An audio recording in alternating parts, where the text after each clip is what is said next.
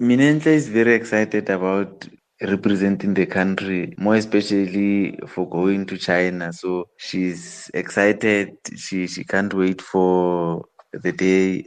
And to her, it's like she, she can't wait to be on a plane. She has never been on a plane. Uh, we're also excited for her to get to this level, and we wish and hope that she will do well there. The level that she's going to play is the highest level in the world, and she'll be playing with tough, tough opponents. So just to get her mentally ready. But as for the preparations and the, the, the practice, we, we practice every day, and I let her play with older kids. She, she's no longer playing with kids of her age. Even the tournament, she I play her at higher age groups because it's only a few weeks before she competes at the world champs. So I, I decided uh, she won't participate in any tournaments in this time. So what we'll do, we'll focus on practice, practice, so that uh, she's preparing for that tournament, so that we are not distracted by any local tournament for now.